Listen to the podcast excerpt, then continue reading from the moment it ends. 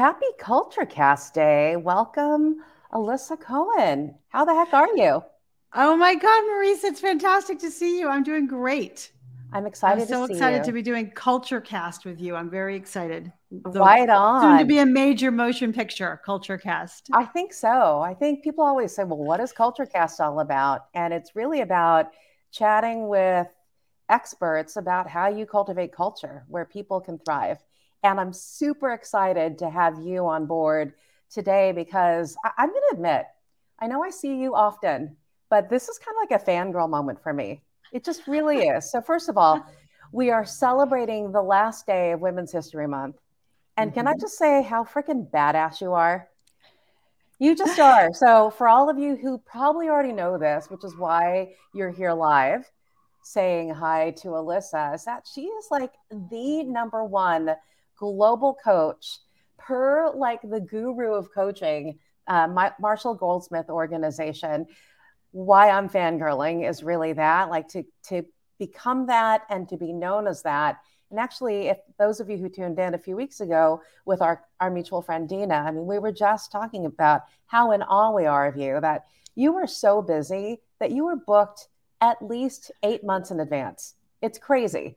It's crazy, crazy, crazy. And so that's why we're here. We're talking about your goodness as a coach. And then also what I call my new Bible and guidebook, which is From Grown Up to Startup, which is an amazing book. If those of you haven't read it yet, um, and you have it, right? You hmm. don't have to be a CEO, by the way, to read it. I think it's just a great leadership guide. And if you want to move from being someone who's really excellent at what you do and then be excellent at what you do and coaching and developing others and leading organizations. I think it's a great guidebook, which we will get into. Um, so welcome, welcome, welcome, Alisa. Where are you today? Oh my God. Well, thank you for yeah. all those kind words. Amazing. And right back, your badassery right back at you, Marissa, of course. And um, I'm in Montclair, New Jersey today, a suburb of New York, where I now share, uh, split my time between New York and, and this beautiful Tony suburb here in the cul-de-sac, where I just did a, a ruck outside, rocket, oh, a ruck and tuck talk with our other mutual friend, Molly Eastman. Oh my gosh, I love yeah. her too. Wow. Yeah, she's amazing. Yeah. Well, I want to jump into not immediately the coaching, but let's talk about you, Alisa. So I want to understand like who are you and how did you end up on the pathway to becoming a coach? Let's talk about that. I well, thanks for asking. I mean, it is absolutely true that it's like you don't when you're a little girl, you don't think about going to be going to be a coach. You might be like thinking about a doctor, a lawyer, or you know something like that. So, like, what is a coach even, right? So, I'm going to yeah. start by saying, what is a coach? A coach is somebody who helps you think about where are you, where are you going, and how will you get there? It's a strategic partner that walks beside you to help you achieve your goals. Now, I'm an executive coach that happens to be in the context of leadership and sort of the overall overall culture, right, and overall um, kind of a, a, a, business context. So I didn't know about that, but I was um, I, I, before I went to business school, I was um, the chief of staff to the provost at a New England college. And I had this moment of truth when the provost said at some point, you can't manage faculty because they have tenure. Hmm. And I thought, huh, like, right, like, what does that mean? And even then, I was pretty young. I was actually was one of my early jobs out of school, and I was pretty young. But even then, I knew that can't be that way. That people will only do what you want them to do, and if they don't, you'll fire them right? They'll only, yeah. or, the, or because you'll fire them if, if they don't. So I kind of went off to business school thinking about, you know, why people do things in alignment with organizations and or, or, sadly why they don't. And then I got all turned around and I focused in finance and accounting and I exited a PricewaterhouseCoopers, a professional services firm. I was on the fast track to partner. And two and a half years later, I woke up and I thought, no mas, I'd rather be hmm. a waitress. I cannot take this. So I had to seek out what I wanted to do. And I knew two things that I wanted to make a difference, that the work of my hands mattered. Yeah. And also that I wanted to go back to what I had thought about initially, which is why do people do what they do in organizations? And so then I met a coach and it all clicked for me. It was like violins played. And I was like, what's that? I want to do that. and then, you know, I took, I joined the startup world. I was the CFO of one startup, the head of strategy of another startup. And in the meantime, I was coaching all my friends for free. And then that all, you know, the dot com world imploded. And then uh, I thought, great, I'm going to become a coach now. So I had taken coach training and I put one foot in front of the other. And now here I am 22 years later. Oh my goodness. Amazing story. And by the way, what up with the provost saying you can't manage people with tenure? Like, uh, all right. Exactly. That's, well, isn't you of all people right? The whole notion of culture. Right it's a very people show you their they, they in their behavior and their communication they show they reveal their belief system. And yeah. that was what his belief system was. I think a lot of us and I, I i so relate to you early early on whether in school or you might be working out in school get revealed to an, a wild culture and like how things yeah. should be because someone said so. Um however yeah I did not realize that was your pathway, that you went back and got your MBA and then yeah. PWC. That is hardcore, especially if you're on a fast track to become a partner. Yeah. I mean, that's nuts. And yeah. what I love about your background, when you finally saw, oh, I want to be a coach, you still went in as a CFO at these startup companies. And I think, yeah, that's a huge thing. I mean, I know that there are some younger people who are just starting their on their career who jump on to these culture casts and what I love about your experience, and I always say this to people get that hands on startup experience no matter what, because I think the world has changed so much today. But, you know, I, I've been around for decades too in my career, but I think that startup hands on experience, and especially you in a C suite role like CFO, I think just adds to the experience and credibility when you talk about being this strategic partner, right? To a leader to help them yeah. understand how they show up and how they impact others. I totally. love that. Being able to walk in someone's shoes, right? Like having had that experience to walk in someone's shoes made me a better executive coach. And even when I when I discovered coaching, I really felt like I'm too young to be an executive coach. And so I was happy to be able to get the experience. And we're all lucky because when you join a startup, you get really, really strong, significant leadership experience quite young in your career. Oh, That's oh, yeah. absolutely true. Yeah, I, I, agree. And I think startup years, like one year in a startup equals seven years. It's kind of like dog years, right? Totally. It like really you accomplished seven years of things. So yeah. you then you got into coaching as a profession, not coaching for free. Yeah. And then when did you feel like, all right, you were in the flow and in the groove? Like when uh, when was that moment? Tell us a story about, you know, where were you? Who were you coaching? And what was that moment? Well, it's a really good question. I, I will say that in the first five years, I mean, I started my own practice immediately. So it wasn't like I joined a coaching organization yeah. or went into some company, right? So I was like on Friday, I said I became a coach. I was already certified. But Amazing. like on Monday, I became a coach and like, boom, what do you do? Right. So putting one right. foot in front of the other, I didn't draw a calm breath for five years. Like just being honest about what it takes to be a solopreneur. Yeah. And what it takes to figure out how to build your practice and put everything together. But I would say a moment that I was in flow was um, I, I I I became a coach and a facilitator and a trainer internally to EMC, which okay. just we got bought by Dell probably four or five years ago, but you know had been a, a really significant standalone company in um, the Boston area. You know, data storage, data lifecycle and they all they originally hired me um, to teach in their curriculum for business acumen because I'm a CPA.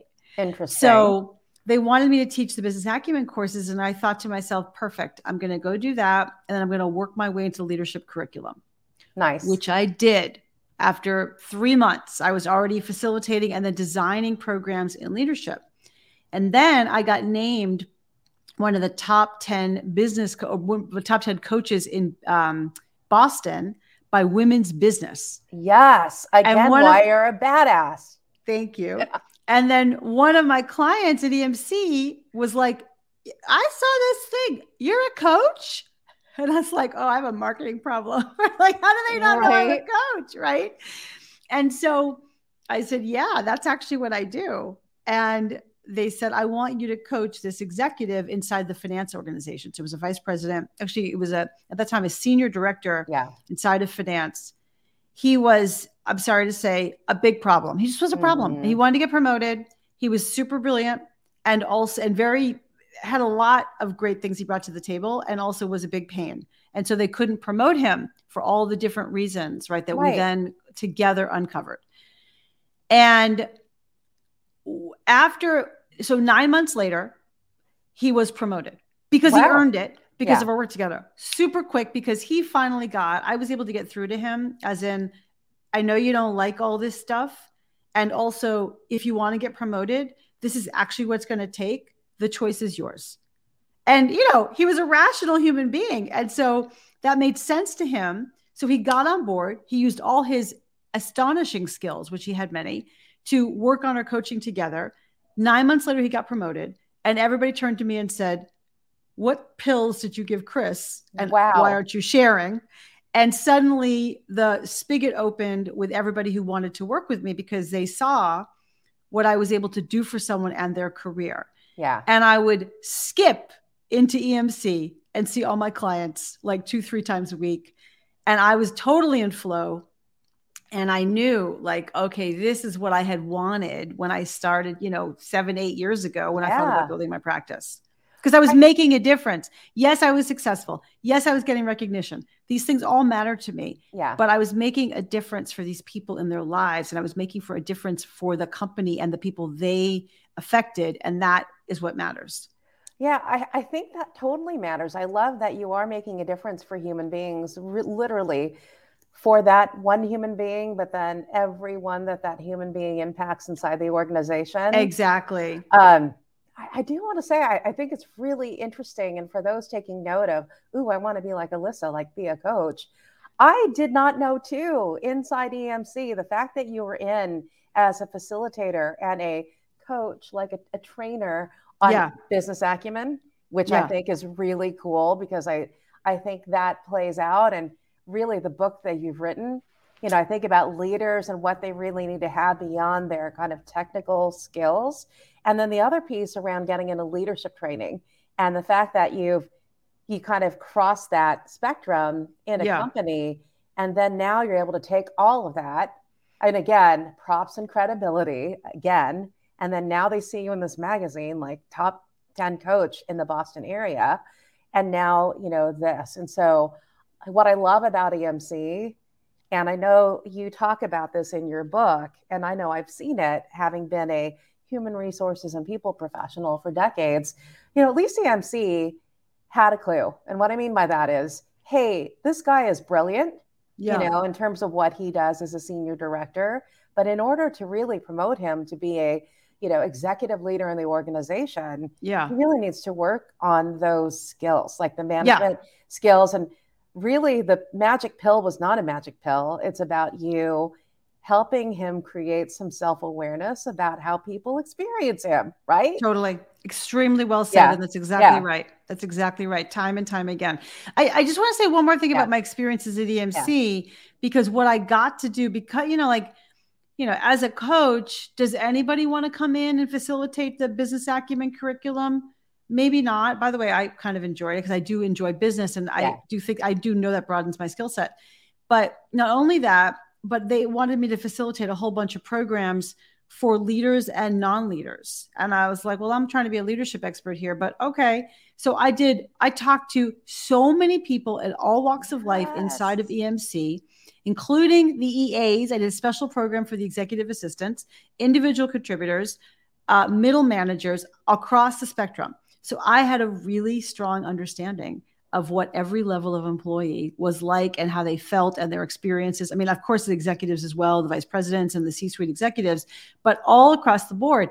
So it gave me a real insight into how, you know, sort of, let's say, more junior people experience and think, middle managers experience and think, and senior executives. And you also understand you know what congruence looks like or sadly yes. does not look like right and I, I love that too not only the fact that you taught it, it it is about understanding kind of what people are experiencing in that environment right, right. at emc right. especially when i love that you had a program for eas and individual contributors and really all levels it takes like you know i know as part of your process and we'll get into it you know there's data collection right you're going to get feedback from all around that leader. But I think you had just a bonus in that it's like you had a feel of the culture, Yeah. right? Of what was going on and how the leadership behaviors translated to the culture that these employees across the board um, were experiencing. Totally. And so I think it's just such a good lesson learned. And I hate to be such a nerd about it, but for those who I know really want to jump into coaching, it really does take like those reps and more specifically that grounded experience, right? To actually continue to add value in a way that you didn't, I don't know that you realize that, but on the outside looking in, it's like, wow, of course you're excellent at what you do. And like that's such a great case example, you know, of like, all right, where you were in your flow and how that really worked. And I Yeah. love this. Um, Jeffrey's on here. No magic pills to growth. That's right. Takes awareness and doing the work. So let's Doing talk. the work. Yeah, let's talk about how you frame out um, your book. And I love the way you organize it, which is about managing yourself and then managing others and then managing the organization. Yeah. By the way, again, when I say it's Bible in terms of like how to be a leader, what I especially love is how to have an uncomfortable conversation with somebody. So let's talk about doing the work. So, um, how, if you could just talk about you take on a new client, let's say it's not EMC, you know, where do you start and how, and how do you do that? Yeah, it's a great question. So the where I start when I think about a new client, an organization, anything, the question in my head is always, what's going on around here? Right? There's always something going on. There's a story, there's a background, there's context, there's you know music in that person's head. What is that? Yeah. So I want to first of all, you know, just ask simple questions like, what's going on, or what's your business life like, so that I can sort of paint the picture and get the context of what's going on. As people speak, you figure it out pretty quickly. Again, I've done a lot of work over this in the years, Mhm. so I have a lot of pattern matching ability. So if I'm thinking about speaking with someone new, the most important thing to start with is trust and rapport. As in, you need to realize I'm on your side. We're in this together. And I want you to understand the process and how it's going out. And I want to demonstrate that I can help you immediately. My mandate when I first meet somebody is to add value in 20 minutes Wow. because that's going to set us up for success. Yep. Yeah. And that's going to set up for success. So I usually try to get into something quickly around like, what should we do some coaching on or what's on your mind right now? Then we do something really early, even if it's a small nugget, to demonstrate the impact coaching can have. Then what I like to do is 360 feedback. So that uh, that that means feedback, getting feedback from people all around folks in the organization. So 360 degrees of a circle. When I'm working with the CEO or the you know another executive, I talk with folks all around him or her, and then I ask them open-ended questions about what's working about their style, what's not working about their style, what brings out the best in them, what brings out the worst in them, things like what is their communication style like, what is their influence style like, and then importantly at the end, what specific behavioral suggestions do you have to help this person be a better leader? And then they might say, Oh, they need to be more collaborative. And then I'll say, okay, great. Behaviorally, what does that look like? Because we have different versions of what it means to be That's right. collaborative. Does that mean ask more questions, which it sometimes does? Or does that mean include more people, which sometimes it does? Um, so there's a lot of questions there. So then I ultimately have a report that I can share with the executive, and I can say, this is what I found out. Here's what they think you're great at. Here's what you think they think you need to get better at. And here are the specific behavioral suggestions to help you be a better leader. So now, just to be honest, normally their reaction is a teensy bit defensive, Hmm. maybe unbelieving, maybe disputing. And, you know, it takes them usually, as I say, a minute to process. So that's kind of normal. I consider Yeah. that to be normal part of the process. But then typically people want to be successful. So they embrace it. And then we put together a coaching plan to help them work on achieving the goals of the feedback as well as achieving their own goals in this process. Amazing. And I think, you know, you have all of these startup founders slash CEOs who now they are huge companies. Um, tell me about that process. Like, I get it. You you come in and you coach a leader and you help them understand how people experience them, you know, good, bad, and opportunity, right? Like here's the opportunity and let's help you grow. I'm curious about what's that journey like when you start with a leader and how does that evolve as the company you know, goes to these different stages of growth. Yeah, I mean, it's kind of, you know, growth is never ending. Lifelong mm-hmm. learning is lifelong, it's never ending. But if I think about kind of a 10 year, let's call it a 10 year journey or 12 year journey yeah. or a seven year journey of a startup, you know, the truth is that you are like day one as a founder CEO, your title is the same as it is at the end of year 12. That's yeah. amazing. But right. guess what? Right? It changes rapidly. So initially, your job is to sell employees on coming to work for you. Like, mm-hmm. why should they work for you? Right? You got no yeah. reason. So you got to spin it up and you got to be inspirational. You got to raise money. You got to get a whole bunch of people to believe in you, even though there's like nothing to believe in. Over time, your job becomes very much to actually coordinate all those people together and hold a high st- I was just having a discussion with one of my founders today yeah. about being demanding and holding okay. a high standard and then helping them make that standard and then beginning to figure out where can they handle it on their own and where do mm-hmm. so where do you need to zoom out and where do they need to your help and support and sometimes your real strong direction so you need to zoom in and over time you need to be aware of the fact that those executives that you hired early on amazing they came and worked for you but guess what they're probably not going to be the ones who can scale with you over time so kind of figuring yeah. that out you need to take your communication style from being like super informal, like, what are we going to do today, guys? Yeah. To more formal. You're running a company now. People are counting on you. They're expecting a certain role in the front of the room. And you know, you need to be able to communicate to people clearly what we're doing and clearly optimism and confidence without whitewashing what's actually yeah. going on. Hmm. So th- I'm just giving you like these little moments. I love it. Change yeah. is necessary as you go forward. Of course, at some point you go public and then all those stupid little systems that didn't really matter really matter. That's right. Right. And the things that, you know, that you probably used to wish weren't true of your little company now become like the most important things in terms of the communication process and comes like a rhythm of the business. And you as a CEO need to embrace that. You don't always need to run that, but you need to embrace the importance of that. So there's like, you know, sort of think about the different stages of a startup yeah. founder. Yeah, I'm hearing you talk about, yeah, the different stages and as a company grows, kind of what the learning curve for that CEO is. And I'll, I'll be candid with you. I mean, I, I've worked in startups.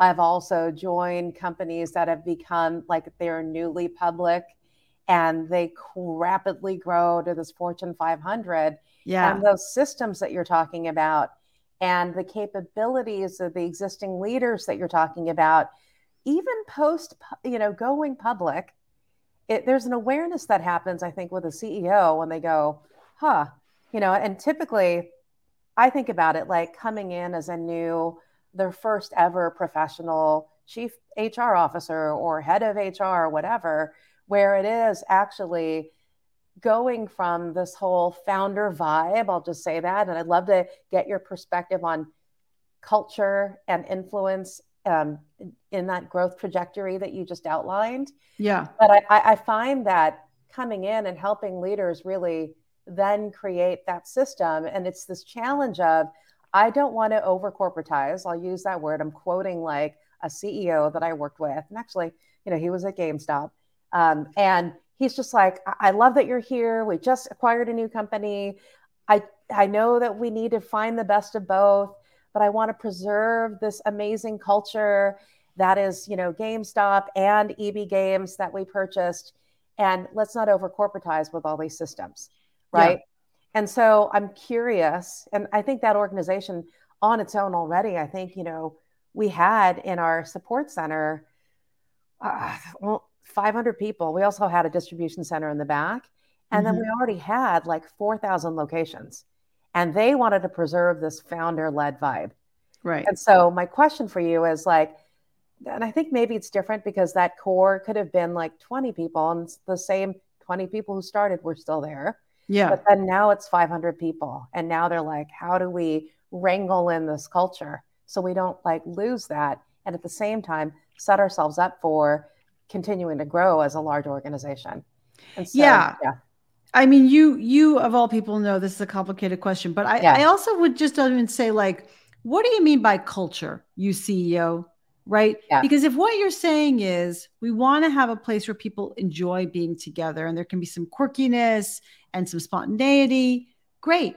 Let's actually build that into the culture. Yes. And also, there are some mission critical systems and processes that we need to identify and then get ship shape and have them running. And we don't have to be bureaucratic bean counters about it. Mm, yeah. We can even have fun inside of a process. But everyone needs to understand this is back to culture that people can understand that we have a process because we need a process because this is mission critical. Mistakes are not acceptable. Right. And so I can't rely on anyone's memory. I can't rely on, you know, human error is a real thing. Yeah. So we're trying to kind of bake that out of the equation to make people feel more confident in this thing that we're doing to frankly free us up to be more quirky in ourselves. Yeah. So I think framing it that way is important. I also think that, you know, recognizing the needs as as a company grows, it takes on more people who are not startup people, you know, like sort of three, four, five generations of startup people. You yep. got the early days, the series yep. A, the hustlers, the doing everything, the jack of all trades, the jumping in. And then you've got the series B who kind of run the process and begin to create processes and they like to, they always say like to create uh, uh, uh, order out of chaos. Yeah. Right. Then you have Series C, who is like the builders, right? They know how to take that process and build something out of it. And then Series D and more like the executives who know how to operationalize that and yeah. mentor people.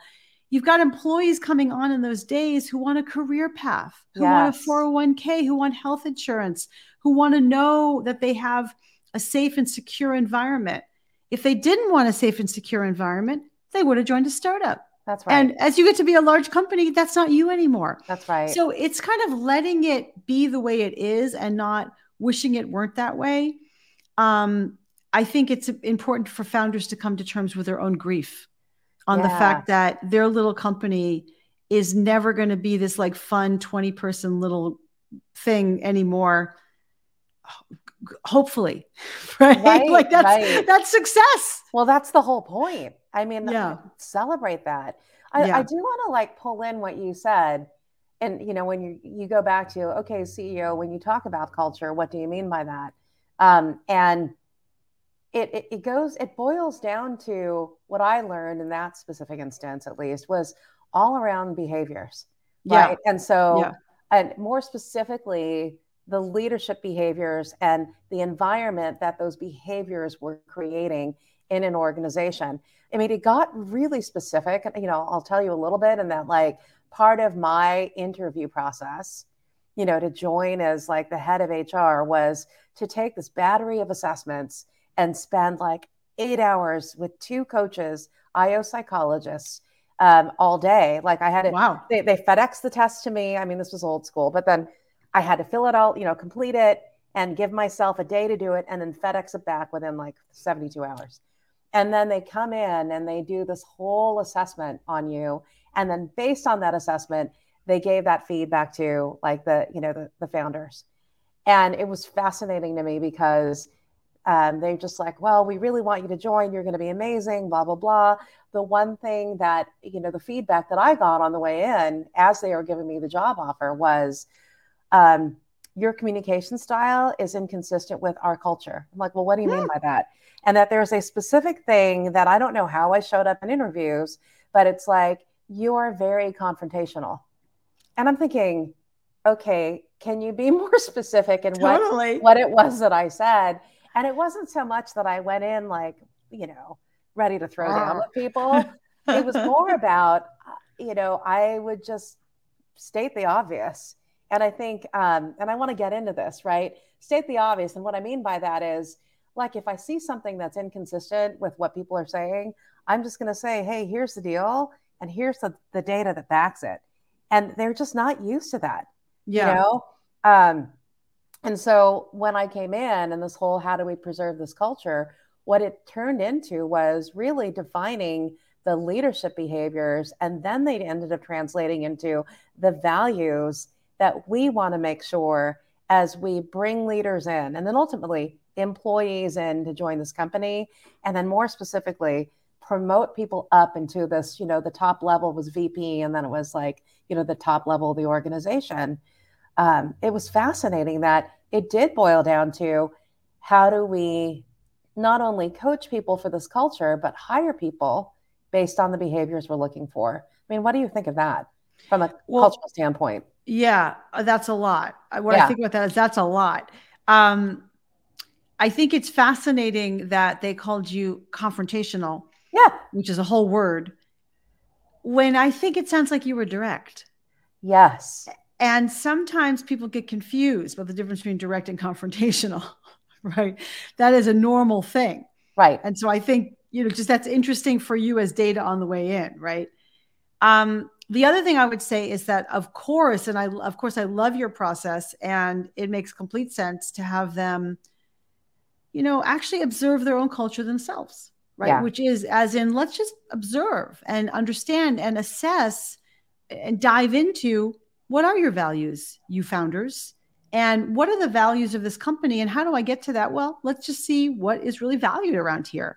What do we praise people for and what do we kind of ding people for? Yeah. What do we think makes someone successful and what do we make someone think someone is not successful? What are peak experiences here, right? So we sort of clarify all that. And then it turns into not so much that culture is um, uh, created, it's that culture is revealed. Yes. And that's probably what you did. And I'm sure it was satisfying for people. Although at times, back to that word confrontational, it may have been confrontational. Like, no, I didn't want that to be revealed. Well, I'm sorry. Yeah, you're right. you know? I love what you said, though. It is about, okay, I'm direct, you know, and it's not about coming in because I think one of the presidents said, uh, that's odd you got that feedback because I love it's like, I think the other way he described it was, wow, it's really fresh. Like you have a fresh perspective on things. Yeah. And that yeah. you see things differently or able to call it out in a way that people are afraid to you know, yeah. or that they don't feel comfortable in doing that. Right. Um, I want to get into that too. So tell me about, you know, you you put together some good, I'll say, practice scripts, right? And I'll use that or talking points or framework on how to have difficult conversations. Yeah. You know, with people. And I'm going to say, and, and I know it's human nature to want to make others feel comfortable yeah. And and I think that's sometimes when I've heard this before too, growing up in my career, leaders who need to continue to grow up as leaders, they like to deliver that that shit sandwich. And what I mean by that, it's like, oh, here's this really nice thing about you, and I love. Yeah. And here's a thing that really bugs, or that I'm going to give you feedback on. But then I'm going to sandwich it with this nice thing, and then people yeah. don't know. Like, was that a good thing or a bad thing? What do I do with that? And so tell me about your process and why you did that. Like, and, and I'm sure you've seen like thousands of yeah. opportunities and now you're like, here's the secret. And it's, it's in, you know, in your book. Yeah. Well, thank you for calling that out in my book in the appendix of my book, From Startup to Grown Up, there are uh, 14 scripts to help you with delicate conversations, difficult conversations, and first of all, I think scripts are helpful because they help you get them your mouth around the words. Yeah. Because you sometimes go into a difficult situation in your head, you're like, I'm going to sort of do it like this. And then what actually happens is the meeting. And you're like, wow, like I didn't really know what I was going to say. So scripts can be very helpful. But to your point around the so-called feedback sandwich, it, it, it comes from a good place. It comes from a good yeah. place because when you're giving any difficult feedback to anyone, why are you giving the feedback? Are you giving the feedback to vent? Hopefully not. Hopefully, you're giving the feedback to change behavior and to make this yeah. person better. And if you come at it from that point of view, you want to be an ally. Basically, you want to show up as an ally to this person. Now, how do you convey allyship? Well, you say something nice right, so that's that's the genesis right of the of the of the so-called sandwich. I, I hear you. It's and it's it's turned in the years in this formula and that's the the problem. What i always say is like you know you sort of say oh i love the way you operate in this way. You know you give them a compliment and then you tell them what you actually want to tell them Yeah. And then you say like, "Oh, but nice shirt you're wearing." Right? Like it's always like it's, it's so, so wild. Yeah. it's wild. And the point about that is this: you actually tell them what you want to tell them, which is right in here. It's the thing you want to tell them. So step 1, actually be an ally. Be an ally all the time. You point out what's working about them.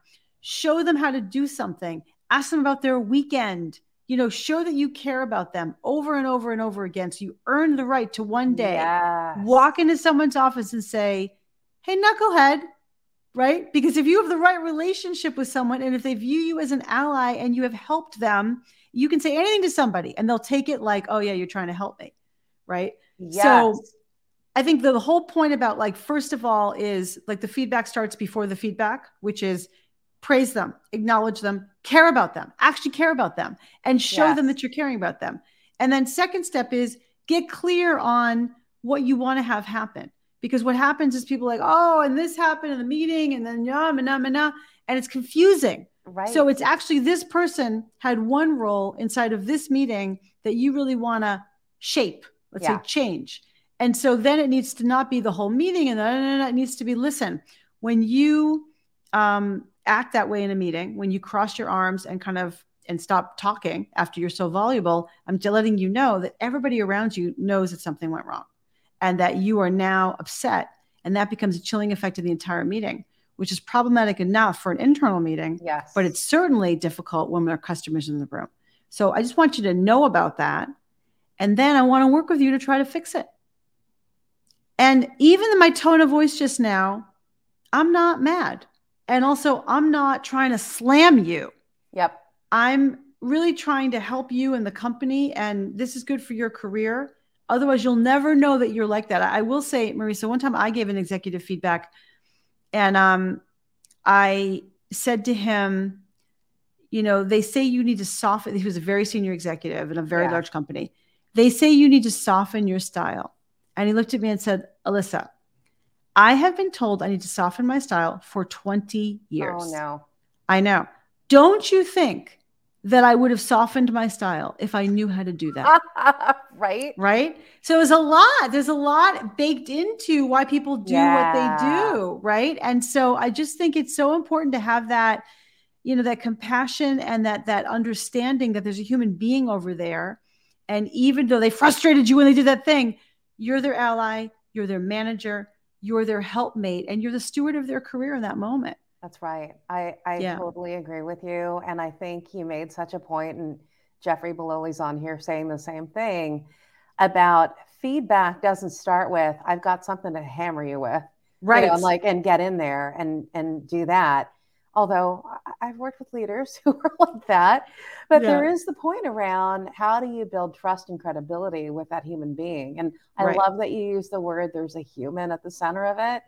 Um, and are they used to getting positive reinforcement feedback from you generally, right? Right. And it is right. that relationship building and leaders paying attention specifically to the employee that they directly support, right? Like, seeing them, acknowledging all the goodness that they're doing, sharing that appreciation when they are doing the all the great stuff to help contribute to the business success. So that, and I also love what you said too, so that when you come in with that real specific of what it is, that behavior that occurred in whatever situation it was, like getting really descriptive about it, that you're doing it from a place of, and, and I love how you just kind of model that like you're coming from a place of care. Like I'm uh, first of all, I've got your back. I care about you.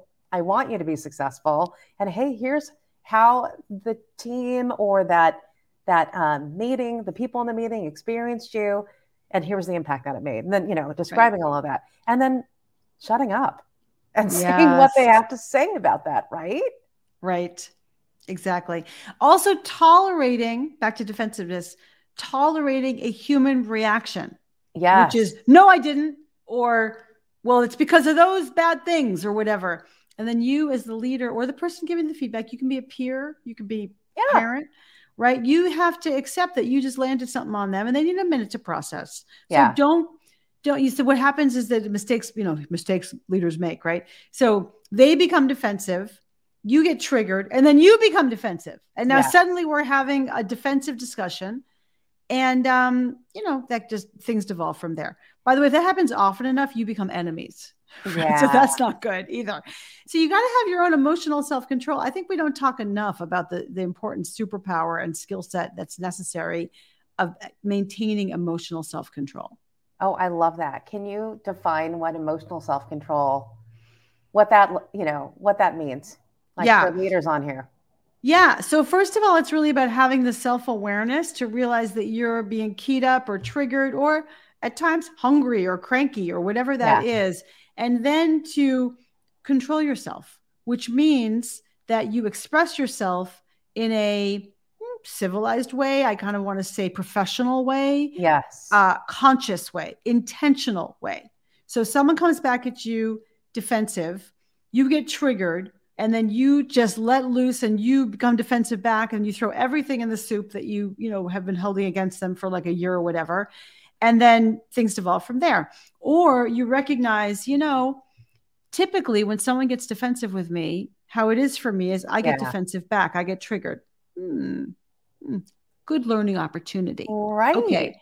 I'm going to practice right now in next week, two, three, four. When someone, I'm going to practice giving difficult feedback. When someone gets defensive, I'm going to practice not getting triggered, and that's it. And that's how I love you that. build the ability to then withstand, right? Things that just just trigger you, that overcome your triggers because you practice. I love that. Yeah. And I think that's such a good tip for those when you're like emotional self control. It, it does start with self awareness and how others, and especially in moments when um, people, yeah, might be feeling defensive or come at you and or whatever. And by the way, it, it you can also practice it not in giving feedback. And and what I mean by that is, you know, I, I think I learned this early on. It- it's a whole other discussion, but I was in this development course for minorities because I was early on in my career a minority high potential. And one of the things that they taught us, which I still carry with me to this day, is it's not the stimulus, it's the response. Mhm. And in the context in which they shared it was way different than I interpreted it. Theirs was, hey, look, if people come at you, stand down. Weird.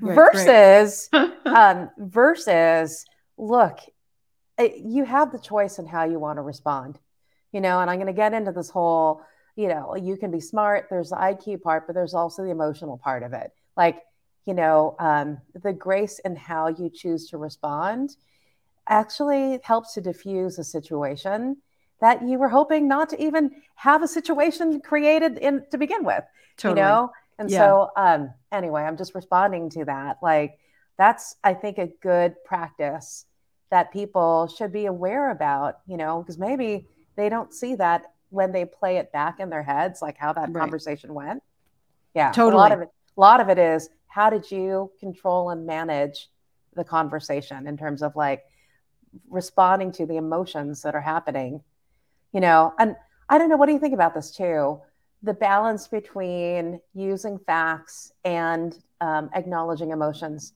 in conversations Well, that's everything, Yeah. right? Right. right. That's it. I, I would just say this about using facts. Facts, i- facts are helpful to articulate what's going on. So, Okay. like for example, you were a jerk in that meeting. Oh, that's uncomfortable. Like, and and but that's that that's not going to work. That's going to make someone defensive. It's not descriptive. Right. It's not even accurate. That's it's not kind a of a judgment it's a That's- judgment. It's a judgment. yeah, yeah, yeah. Totally. So the fact is, this kind of thing happened, and then you sat back, you really stopped talking mostly, and then you crossed your arms. Hmm. And, you know, I'm no body language expert, but it just felt like you were shut down. Did you feel shut down? And So th- those are Yeah. facts that support Yeah. why I'm coming from this place. And then emotions, I think, are just also normal. Like I can imagine that you shut down because for some reason the, what was going on was kind of really bothering you and upsetting you, maybe frustrating you. Is that right? yeah And so now we have to have a conversation about what's frustrating you and why you get frustrated all the time and or or not all the time but only sometimes or whatever. We are all we're all a basket of of our humanity. Yeah And so we have to also just acknowledge that you know, people are a mix of great qualities and difficult qualities and um they every, nobody wakes up in the morning and hopes they do a bad job. Yeah. But they might wake up in the morning feeling off, or they might wake up in the morning and then have a fight with their spouse. Right. And so, you know, we have to acknowledge that there's humanity going on and doesn't mean we have to be less demanding or lower our standards, but it does mean to be teaching and showing and role modeling the expectations we have for people, but having a little bit of room for people when they can't always meet those expectations. Yeah, I, I, love that. I love that basket of humanity. Like everyone is the basket of humanity that they are. And you're right. I think it's um, people have the intention to want to be their best, do their best, and life happens, right? And life right. might throw you off in an instance, and then that's when the leader might catch it. And to have that, um, I think, yeah, being human, right? And just recognizing that's human beings that we're dealing with.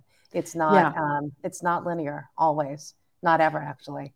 Right, not ever. Exactly. Right. You know, I just wrote an article for Forbes about how managers can help their employees do the best work of their lives. And Ooh. part of it just recognizes that like you as the manager, that is part of your job to really help support them in doing the best work of their lives, not to slam them like we're talking yeah. about.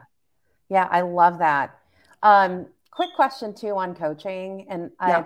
I I always wondered about this in my career. Typically, um, leaders that I work with want to engage an executive coach for another leader when it's a, a development opportunity, really bad behavior, versus, hey, this is someone who we believe has runway in the company. How do we get them ready? They haven't shown any weird signs yet of bad behavior. Like, coach applying a coach when things are going well versus applying a coach when they need to turn something around? I mean, what have you experienced in your career? You know, I've experienced both. Okay. And um, there's a reason you're trying to, like, it, it goes without saying that when you have someone who's great and you hire a coach for them to help them be better and hopefully short circuit and shortcut their learning from like three years to three months. Yeah amazing, astonishing. You get yeah. so much value out of that. That's incredible. Also, they appreciate that you got them a coach. I mean, there's like a lot there. Yeah. That's great because you're building loyalty. But there's a reason if someone has some bad behaviors and is not not fitting into the culture or is being a jerk or um, keeps sabotaging themselves or others or who knows or you know hasn't built yeah. trust with their people. Well, all right. How come you haven't fired them? Right. So I don't know. Like you must want to keep them for some reason. Right. So if you want to keep them, it's probably because you see their potential and you want to get them out of their own way. Or, and this is where you've abdicated your role, you haven't given them the feedback. You're going to let the coach handle that, Ugh. right? And work with them on it. Or um, you are not sure you've been, you've given them every chance. Okay. And those are reasons. And, and all three of those reasons exist. I, I do want to go back to the first reason, which is I see good in this person. Yeah. I want to help them get out of their own way. I've tried to do it myself. I can't do it. I don't have time to do it. I'm going to get yeah. them a coach to help them do it. There, if you abdicate your management, that's a very expensive way to solve your problem. Totally agree. But it does solve your problem. I guess oh I would put gosh. it that way. Yeah. I hear you and I know. I mean, yeah, when leaders are like, I see it, I want to help them get out of their own way. I just don't have the kind of time to do that. Or, you know, maybe they need help doing that. They're not experienced at doing that. And so, right. And so they could use the role modeling themselves, actually.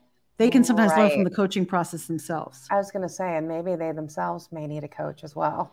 Yeah. That's what true. I think, right? Yes, that's usually true. well, I know, I know we're coming to the top of the hour, but I wanted to just boil it down to you know your expertise and also the leaders who are engaged in this call um, or, or this culture cast like what is the one piece of advice that you would give leaders here as they um, as they practice growing other people right developing Great. other people Great question. I'm going to give you two pieces of advice. I over deliver. Two pieces of advice. Number one, build self awareness. Get an understanding of how you show up. Remember that you are the expert in your intention. Everybody around you is the expert on your impact. Hmm. So figure out your impact, align it with your intention, and you'll be a better leader. That's number one. Love it. Number two, remember what your job is. People think like, oh, my job is a traffic cop, my job is to get these things done or to deliver results. As a manager, your job is to create an environment for people to do the best work of their lives. Do that. Have your mindset around that. And that's going to lead you in the right direction. Oh my goodness. I mean, this is like, I'm going to start quoting you on this Forbes article. So, first of all, um, I love the fact that you said you are the expert in your intention, and then everyone else is the expert in your impact. I yeah. love that the way you describe self awareness. And then I think, secondly, and what you said, and I'll end it with this I love, in terms of creating culture, that the role of you as a manager or as a leader is to enable people to do their best work of their lives. I love that. Oh my gosh, that's really simply put. Right on. Thank you. That's the way I see it. Well, Alisa, it's been so fun. Uh, so fun. yeah, so fun. I can fangirl with you right now. And right back about, at you. Yeah, yeah, and talk about just all this goodness and within 45 minutes of your career. But I thank you so much for joining me on this Culture Cast. And I'm going to invite everyone. I think you know this next friend who's coming on for the next Culture Cast, which is next Wednesday, April 5th at 11 a.m. Pacific time. Our friend Jeff Madoff, Jeffrey Madoff, where we're going oh, Jeff about, Madoff, yeah, yay! We're going to talk about creating a culture of creativity, but also legacy. So stay tuned, everyone. And um, for now, everyone, we'll see you next time. Take care. Bye.